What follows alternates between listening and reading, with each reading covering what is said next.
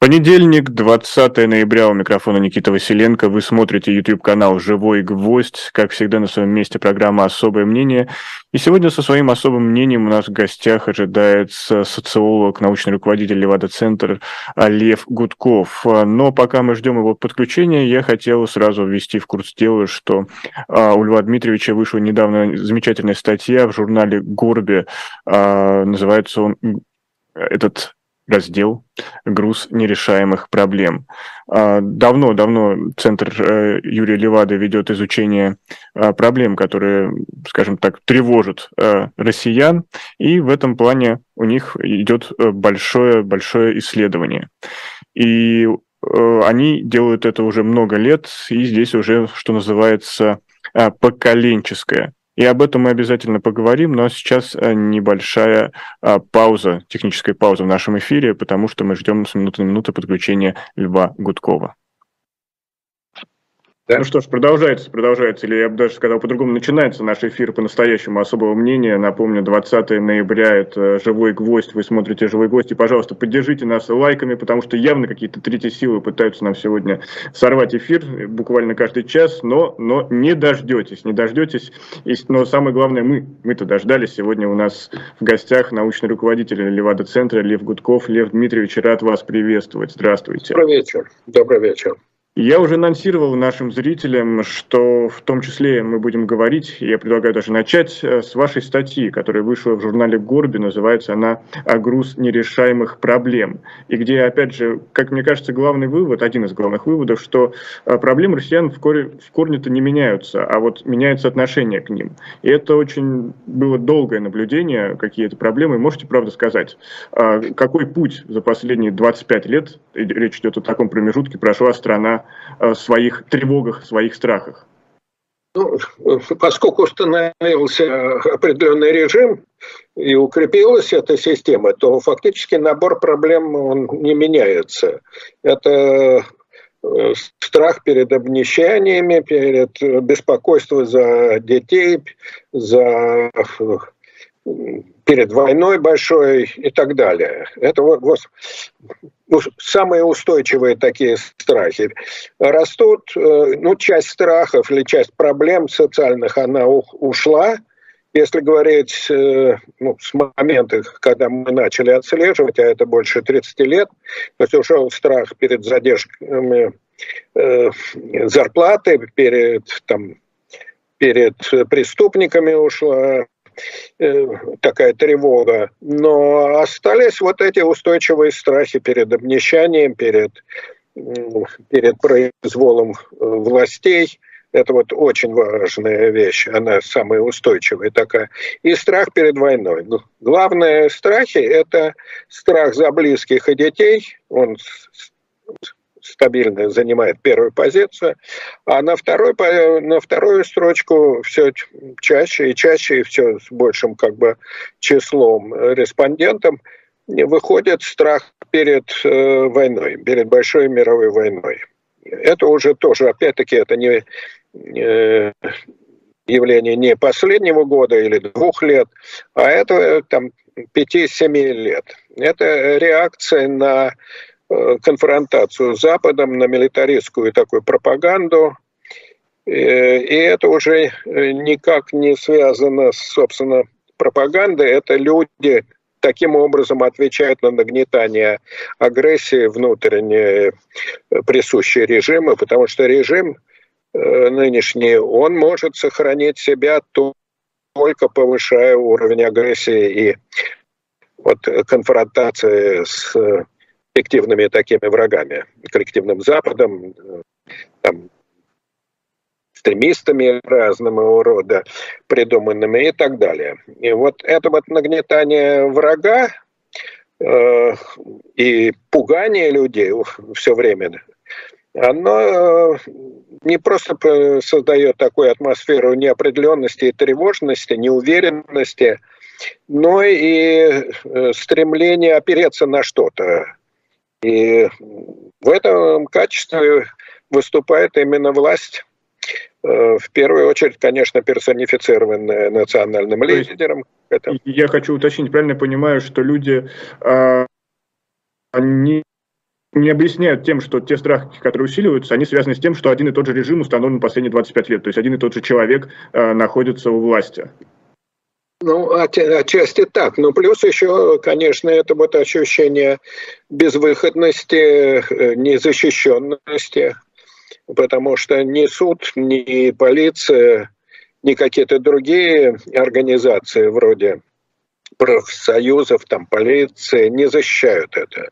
И через это, вот эта вот неуверенность в жизни, страх перед, перед э, произволом административным, перед э, даже перед массовым возвратом к массовым репрессиям, он и создает вот эту неопределенную тревожность, диффузную.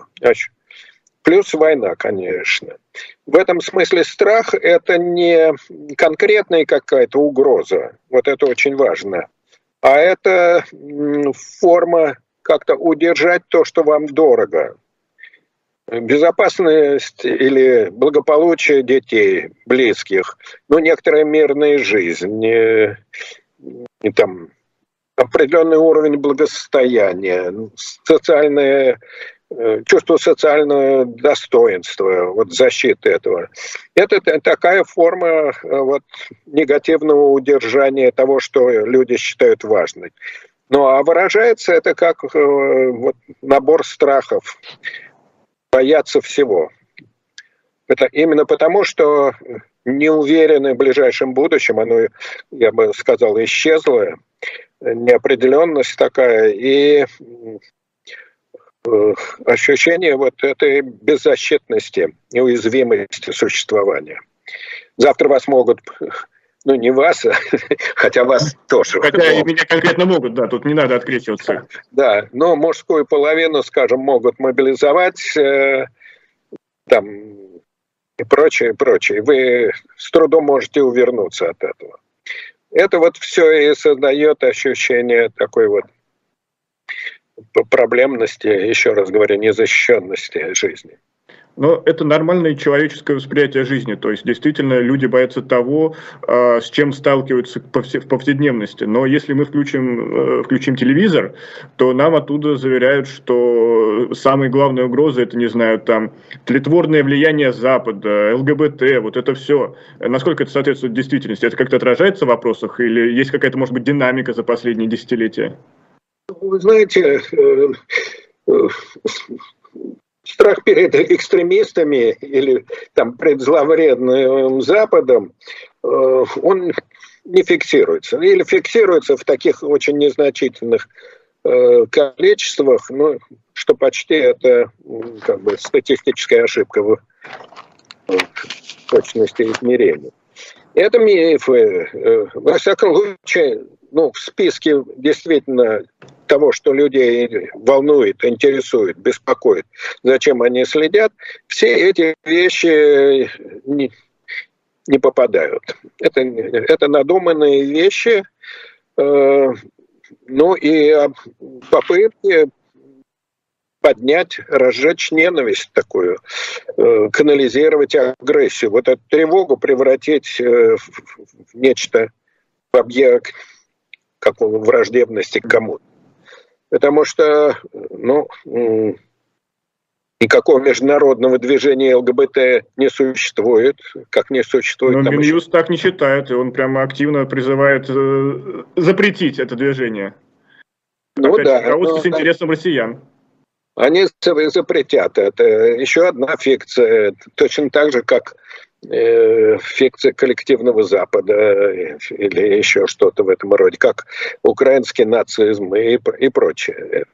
Есть э, такие вещи, мифы, которые пропаганда навязывает. А люди вот в это состоянии хронической тревожности, раздражения, конфликтного существования, они легко на это покупаются, потому что это ну, некоторая возможность сброса вот этой вот негативной агрессии такой враждебности, проецировать это все.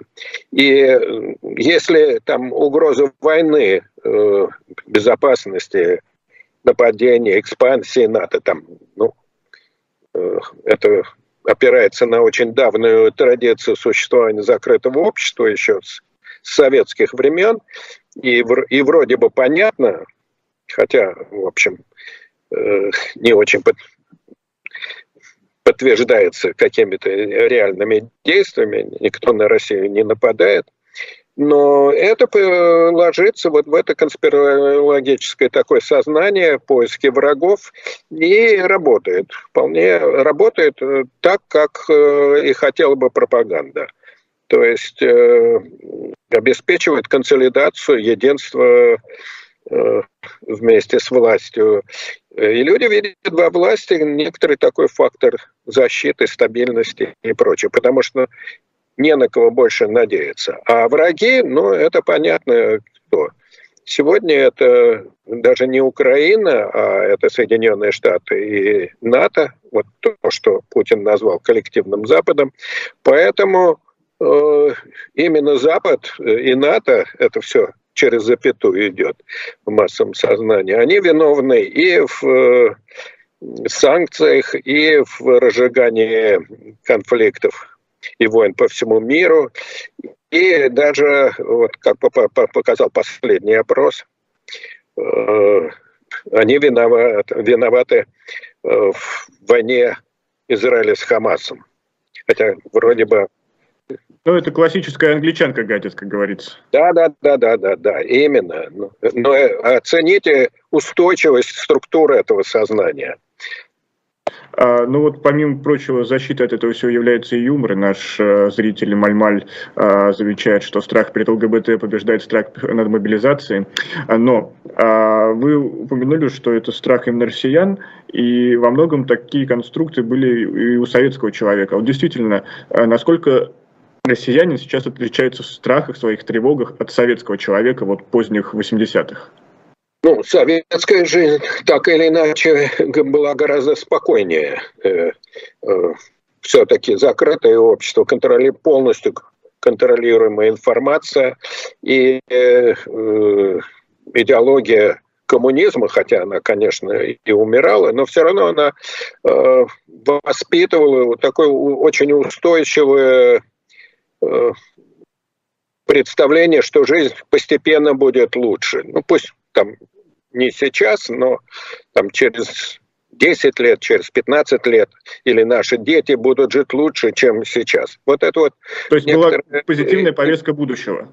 Да, да, да, да, да. Она в каком-то смысле ослабляла напряжение настоящее. Не очень, особенно вот где-то начиная с э, конца Брежневского периода, не очень это работало. Э, все показатели такой социальной болезни, социальных болезней, патологии, типа наркомании, там, э, преступности, пьянства, самоубийства, они росли.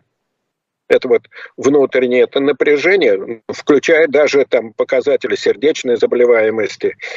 Вот то, что стресс дает такие вот выплески, все это росли. И пики, они к концу перестройки, в смысле к началу перестройки, они достигли максимума. Это вот как раз показатель э, того сери... тех серьезнейших э, напряжений внутренних, конфликтности, внутренней неразрешаемой агрессии, которая таким образом выливалась. Э, но тогда, если говорить, конечно, проблема ЛГБТ не стояла. Понятно. И и даже как в конце советского времени, но абсолютное большинство относилось к этому совершенно спокойно, полагая, что это внутреннее дело людей, и что государство должно вмешиваться в этом, не, не видя в этом особой проблемы на фоне всех других социальных проблем, там, падение доходов, э, скуки, э, бесперспективности такой жизни. Но то, что вот мы видим по фильмам э, конца там 80-х годов, вот это вот э, серость жизни, такая безрадостность.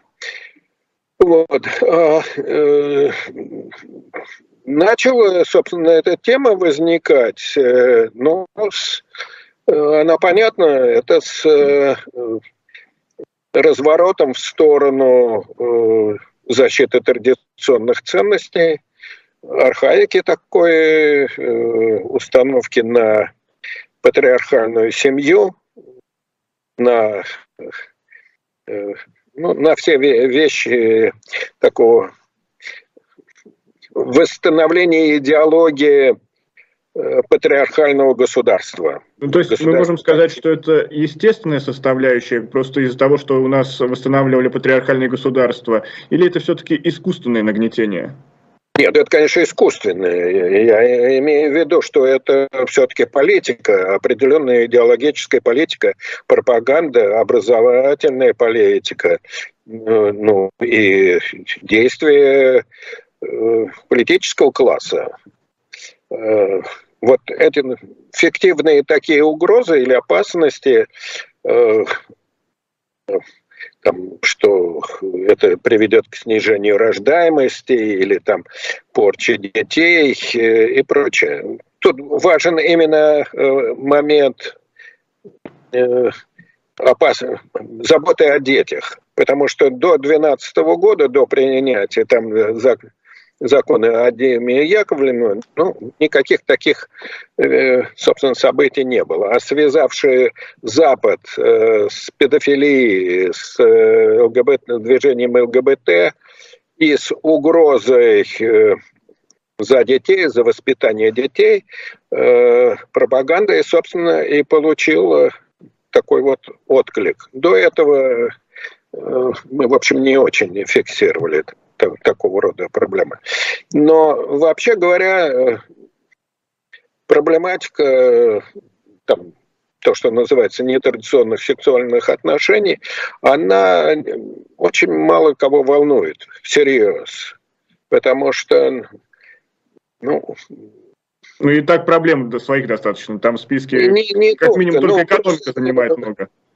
Просто э, хотели бы там участвовать в, движ... в акциях э, и в защите э, вот этих, э, сторонников э, своб... свободы сексуальных отношений, нет, гомосексуальных отношений и прочее. Ну, это несколько процентов населения. Они, они добиваются э, защиты своих прав, признание социальных прав и прочее. А для основной массы это все-таки ну, некоторая такая скорее телевизионная проблема, чем э, проблема реальной жизни. Действительно, вот э, дискриминация по этим признакам, она существует. И э, некоторые гражданские группы выступают в защиту их, совершенно справедливо, но основная масса далека от этого. Вот, поэтому я бы сказал, что это э, такой пузырь угрозы, который раздувает э, политики. Я напомню, что у нас сегодня в гостях Лев Гудков, научный руководитель Левада-центра, и со своим особым мнением веду я, Никита Василенко. Призываю поставить лайк и поделиться этой трансляцией с друзьями. Но сегодня у нас много тем, поэтому не буду занимать э, времени вот этим техническим разговором. А, и хотел перейти к следующему вопросу, что у нас, э, вот как мне показалось, а, прочтя вашу статью, у нас, у нашего общества очень силен, силен запрос на справедливость и порядок. Но при этом свобода, она куда-то на третий план, а то и дальше э, уходит. Э, согласны ли вы это, с, с этим моим наблюдением? Ну, это так. Это как раз производные от состояния тревожности, неуверенности, незащищенности. И, как ни странно, пассивности населения. Э, собственно, то, что мы имеем, это вот э, реанимация тоталитарной системы.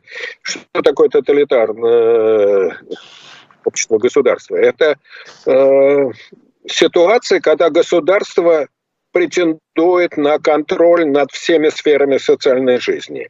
То, включая те, над которыми раньше оно не господствовало, не вмешивалось в это. Это наука, это религия, это семейная жизнь, это частная мораль, это искусство, экономика и прочее, прочее. Э, то есть это выход за рамки, собственно, политики и административного управления и попытка тотально контролировать э, мысли, поведение, существование э, основной массы населения. Понятно, что это не очень э, может удастся, но, те, но в, в качестве вот такой интенции, практик, намерений, это очень важная вещь. Э, и чем сильнее сопротивление вот таким усилием со стороны власти, тем более жесткими становятся ответы государства, претендующие на свое на право, или как политологи говорят, на суверенность, то есть не власть независимую от населения. Но люди ведь идут на э, договор общественный, что они готовы на, на это все, лишь бы был э, обеспечен порядок и была обеспечена Именно, справедливость. Да, да. И люди хотят ну, некоторые гарантированности некоторого порядка, предвидимости, предсказуемости. Э, Все-таки э, надеясь на то, что государство, ну, хоть какой-то элементарный э, порядок наведет в общество. Но порядок это не значит, чтобы полиция должна или там ФСБ должны давить всех протестующих и прочих. А это значит, что ну, гарантированность от коррупции, от э, поддержания закона, закон, закона в стране, права и гарантия от произвола, собственно чиновников и прочее, от преступников, защиту от преступников.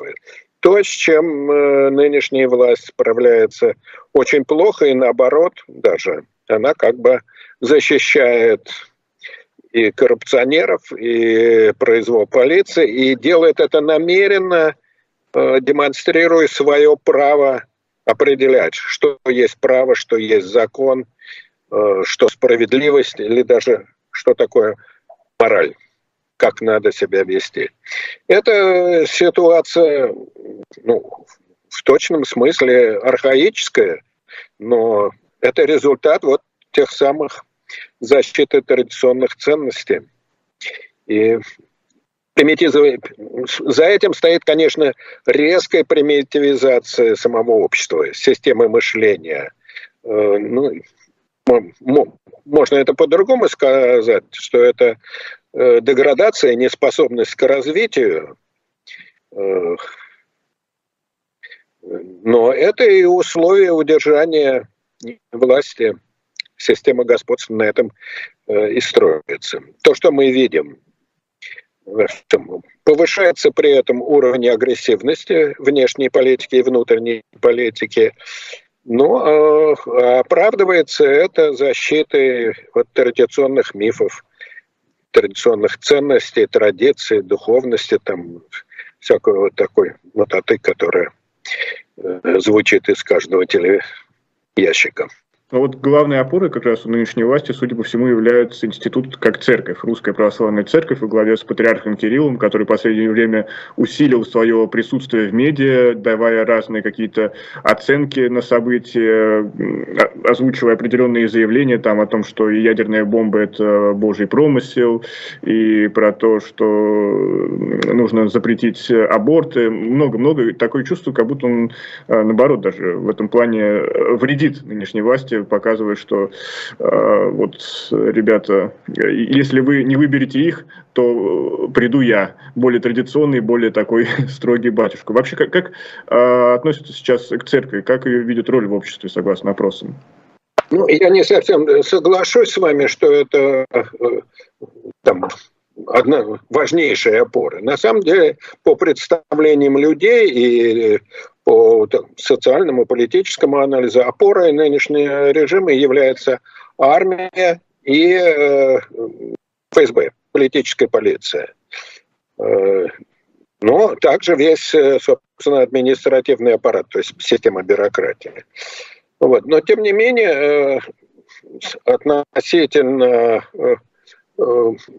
престиж церкви, авторитет ее, он относительно высокий. Он не такой, какой был там 10 лет или 15 лет назад, когда церкви был выдан очень большой кредит морального доверия, такой как пострадавший, как несущий добро и прочее, прочее. Вот. Сейчас э, церковь, конечно, теряет свой авторитет, и э, ее влияние снижается именно по, мере того, как она становится не самостоятельным институтом таким, проповедующим добро, рационализирующим все такие этические проблемы повседневной частной жизни, а становится просто идеологическим департаментом э, государства. И, э, и люди это начинают понимать. Во всяком случае, э, вот первоначальное такое ожидание, я бы сказал, добра, добра и воспитание добро, которое ожидалось от церкви, оно сегодня слабеет. Оно сохраняется, но скорее так э, по инерции. А что касается Кирилла самого, ну, вообще говоря, он э, лицедей, лицемер и циник. Э, он, безусловно, понимает, что он говорит, и и понимает, что это, мягко говоря, не соответствует действительности, э, но тем не менее он работает вот на, э, на проведение той политики, э, которая задает нынешний режим, вполне такой милитаристский, агрессивный, и оправдывает это, включая всю риторику вот, э, религи, религиозного, религиозного словаря. Возможно, это будет некорректный вопрос, но если мы посмотрим, как э, на церковь, как на институт продвижения идей, каких-то ценностей, которые пытаются транслировать власти, кому доверие больше, к церкви или к телевизору? Э, ну, скорее к церкви, конечно, да. Все-таки к церкви выше. Э, телевизор находится в состоянии такого полудоверия и полнедоверия. Это в основном, опять-таки, понимаете, э, мне как социологу очень трудно говорить в целом, потому что надо говорить, какие группы, какие социальные э, среды доверяют телевизору.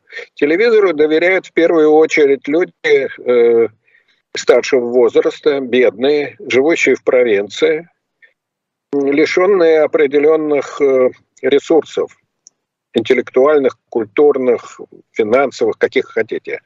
И потому зависимых от государства.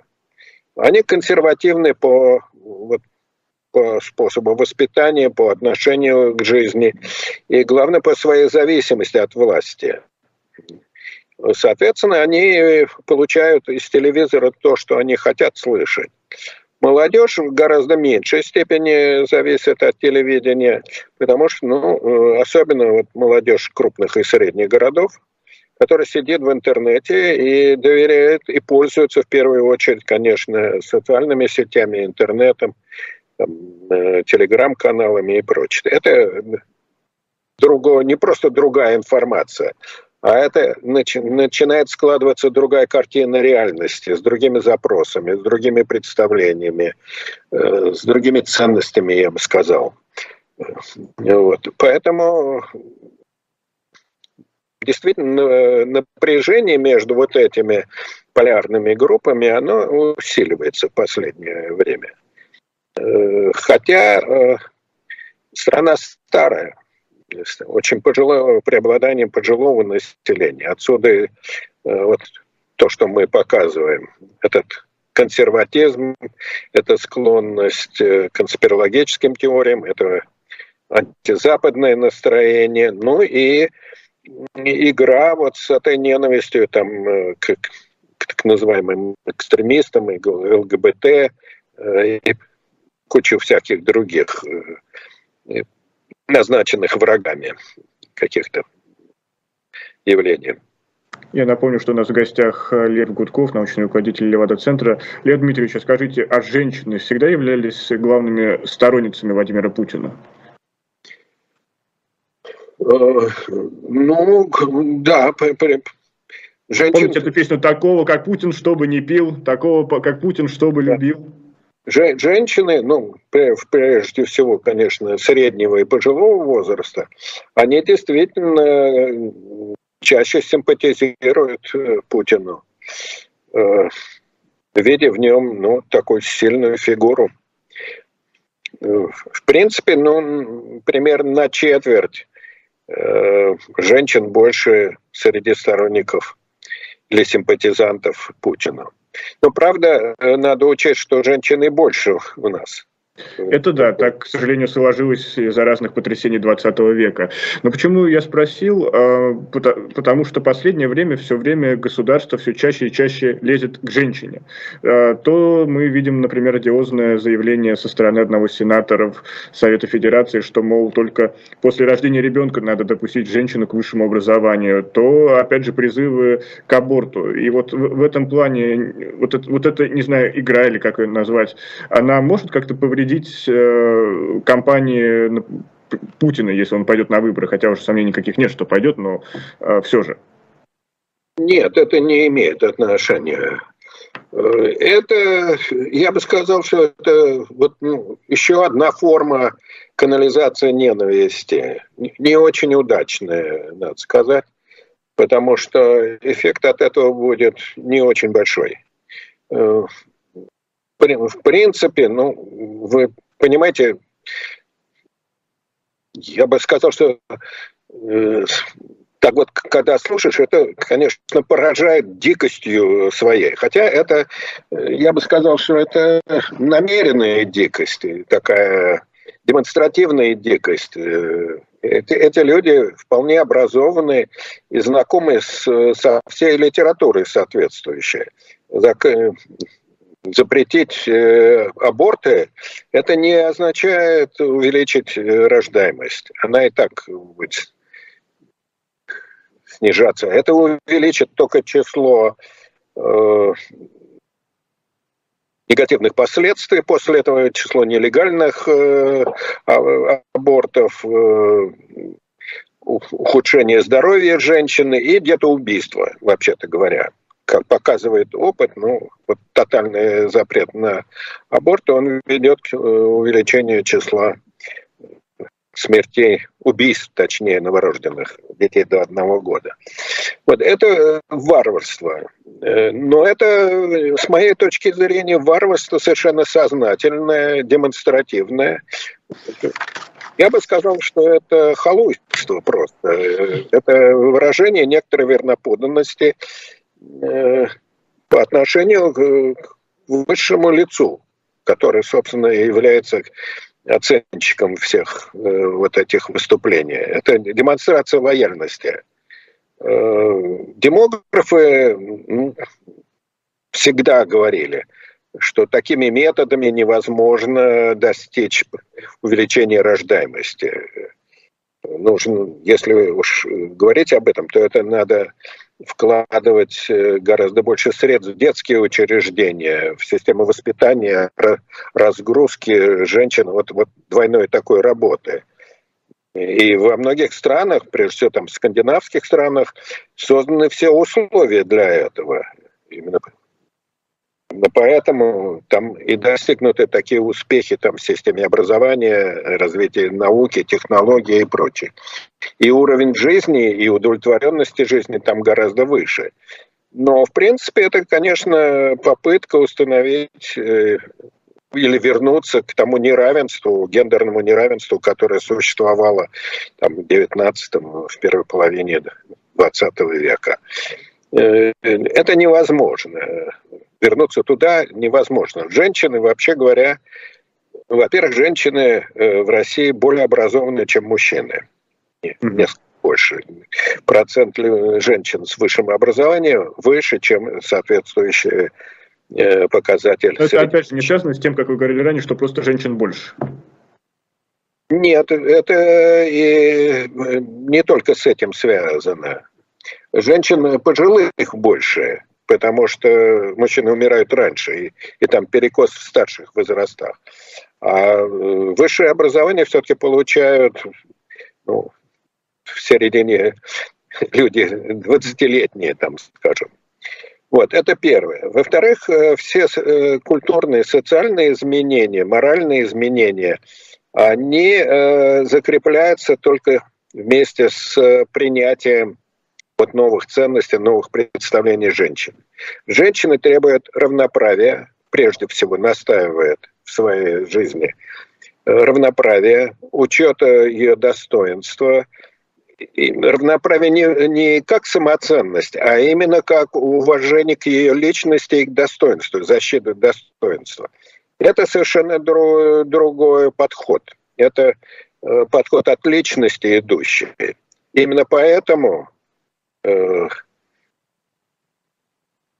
такое давление на женщин, дискредитация, потому что э, нынешний режим видит в этом э, не просто опасность для себя, вот, э, защиту именно автономности субъективной жизни, защиту ценностей вот, частной жизни, собственного достоинства. Но и э, право, закрепление права этого. Именно поэтому э, вот изменения в морали, которые там наблюдали не только социологи, но и там антропологи, э, экономисты, она связана именно с э, движением женщин за защиту своих прав. Прежде всего, конечно, на, на работе, потому что дискриминация здесь очень сильна. Э, оплата женщин в среднем где-то там ну, минимум на 20% ниже, чем мужчин. Это общемировой тренд или только в России так? Э, ну, это когда-то было мировым трендом, но в развитых странах, опять-таки в скандинавских, в Европе, э, этот разрыв э, сокращается угу. довольно. Все равно пока везде наблюдается одинаковая картина, что мужчина ну, получает ну, больше. Да, именно это, собственно, дает основание для движения феминисток. Собственно. Но это, еще раз подчеркну, что за этим стоят гораздо более сильные культурные сдвиги. Это э, вот, уваж... требование уважения к личности в первую очередь. Ну и, соответственно, э, переходящие на детей, на воспитание детей. Потому что если мужчина воспринимается традиционно как добытчик, как э, тот, кто обеспечивает семью, то э, за женщиной закреплены вот роли э, морального, человеческого воспитания. То, что можно назвать... Э, Моральный ориентир в семье. Мир в семье, но не, не только. Это вот... Моральный ориентир, ориентир, да. Да, это еще эмоциональная жизнь, переживания, это богатство чувствования. Тут очень много чего связано с культивированием вот, э, э, качества жизни.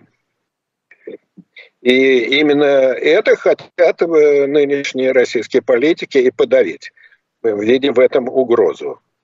Лишить женщину образования, заставить ее только рожать и сидеть дома, что, вообще-то говоря, невозможно было ни сейчас, ни раньше. Как раз в советское время был настолько втянута жизнь э, в экономику, в промышленность, э, в обслуживание, что это привело к изменению отношений между полами. Женщины стали зарабатывать и, соответственно, обеспечивать самостоятельную жизнь и в меньшей степени зависеть от мужчин ну и от, в каком-то смысле и от окружения.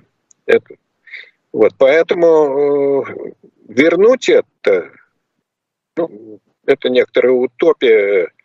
Я бы сказал, что это не более чем такое циническая демагогия.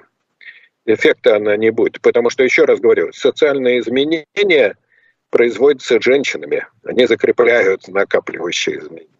Ну что ж, из этой вашей реплики я делаю главный вывод, что женщины спасут Россию, на них вся надежда. Ну, можно и так сказать, да. Ну вот мы подходим немного к финишной прямой э, нашего сегодняшнего эфира. Э, есть еще вопросы, которые хотелось бы задать, в том числе прочитать из чата, но многие из них связаны с грядущими выборами. Выборами президента Российской Федерации уже есть э, первые люди, которые заявили о своем участии. Это, например, Борис Надеждин, это Игорь Стрелков, это Екатерина Дунцова. Все они находятся в абсолютно разных э, точках э, координат. И вот Давайте представим, что есть еще тот самый единственный абстрактный кандидат, который может обойти всех. И вот согласно вашим исследованиям, опросам, а на какие, скажем так, точки общественного внимания он должен надавить, чтобы одержать победу на выборах? Такого кандидата нету. Это да, но э, небесного кандидата вот этого. И нету даже массовых ожиданий, массовых претензий. Э, или каких-то требований к такому кандидату. Э, абсолютно доминирует э, представление в российском обществе, что выборы – это нужно власти, чисто демонстративные, что понятно, кто выбор, кого выберут, а, и неважно, сколько будет, сколько будет избирателей, сколько придет, как проголосует, важно, сколько посчитают потому что все сделано э, для того, чтобы именно обеспечить вот это триумф, так называемый триумф Путина. В принципе, э, готовность голосовать за Путина и, или желание, чтобы он сохранял свою власть, оно немножко снижается. Э, там несколько лет назад, вот перед э, там, поправками в, в Конституцию хотели, хотели, чтобы он оставался где-то около 70%. Сегодня 54% э, в среднем это снижается. При этом нарастает, конечно, очень заметно э, ну, такое пассивное нежелание видеть его на следующий срок, но это именно пассивное желание. Это те люди, которые не пойдут на выборы. И, э, собственно, вот эта вот уверенность, предопределенности всего этого спектакля, она э, парализует волю людей. Люди никак не связывают. Ну, те, кто настроены, скажем, по-другому, чем лояльное большинство, они просто не видят э, как-то возможности влиять на это выбор. То есть э, фильтры из, из, избирательных комиссий, они э, ни, ни одного серьезного кандидата они не пропустят. Э, созданы электронные дистанционные системы голосования, которые абсолютно непрозрачны растянут срок голосования на три дня, что тоже позволяет э, там, всякого рода манипуляции. Поэтому ну, люди это понимают и сознают э, безальтернативность этого и считают, что ну пусть лучше так, по крайней мере, вот на фоне этих э, бесконечных угроз, которые пропаганда э, зловредном Западе, о войне, угрозе мирового, мировой войны, вступления.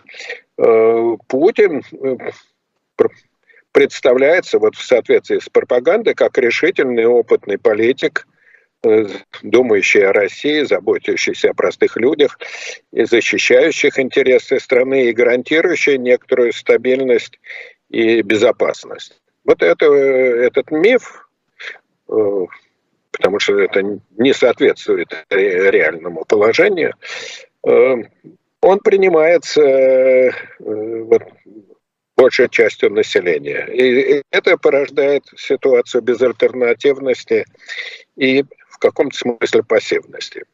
Поэтому то, что администрация президента назначила, там, высокую явку и э, там, 75%, я не помню точно, ну, да, порядок такой. Того, да, да, да. Да, 75% за, но оно будет э, так или иначе объявлено. В общем, полнейший абсентеизм. Пытался я спародировать Никиту Сергеевича Хрущева, но получилось неловко, да.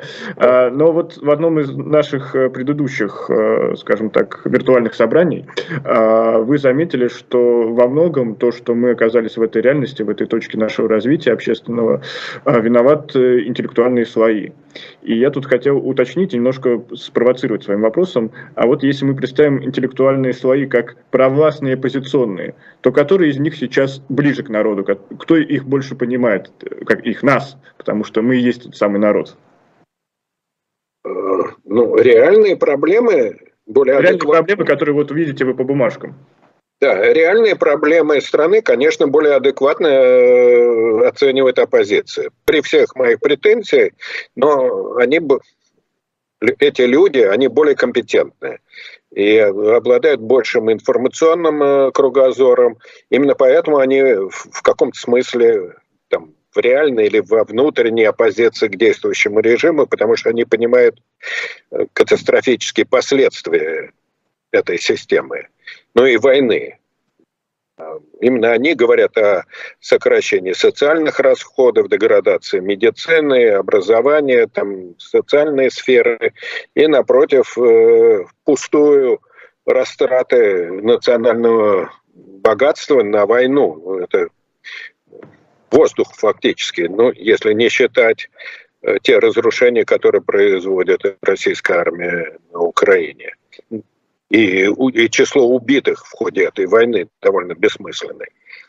Вот. Э, а э, то, что э, лояльная часть политического класса и, соответственно, очень сервильной нашей науки, академической, университетской, но она пытается представить свою полезность и для власти, и, соответственно, демонстрирует э, свою компетентность для решения тех задач, тех целей политических, которые ставит, собственно, высшее руководство.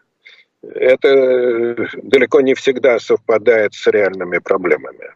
Но я вот этим вопросом хотел подвести к следующему. Если сейчас появится кандидат, который скажет, что я хочу остановить войну, и у нас полно проблем накопившихся, и я хочу их решить, он встретит какую- какую-то поддержку или на него посмотрят, ты что, умалишенный такие вещи говорить? Э, нет, э, за пределами своей среды или своей группы, своих сторонников, он вряд ли это получит, потому что он просто не в состоянии будет донести свои мысли, свои идеи, свои раскладки до большей части, большей части населения. Его просто не, не пустят на э, наиболее массовые каналы информации. Вот. Но э, не только в этом. Э,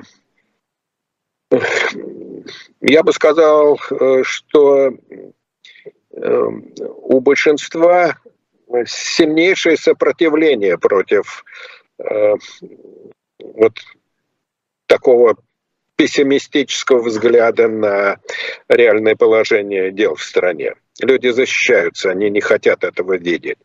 Потому что э, понимание этого, оно вызывает сильнейший внутренний конфликт э, между, э,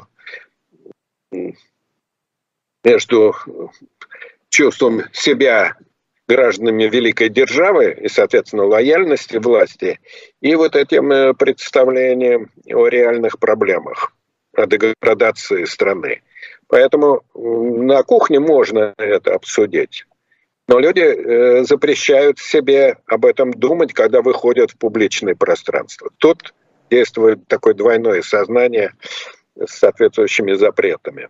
Что ж, на кухне можно. Звучит это грустно и в, в то же время как-то и, и забавно, что мы снова вернулись к этим временам. Лев Дмитриевич, спасибо вам большое за эту встречу. Я уже с нетерпением жду следующий, как и, надеюсь, наши зрители. Призываю поддержать э, наш эфир лайком и поделиться им с друзьями. А пока всего самого доброго. Берегите себя. Это был «Живой гвоздь» Никита Василенко, Лев Гудков. Прощаемся с вами. Всего самого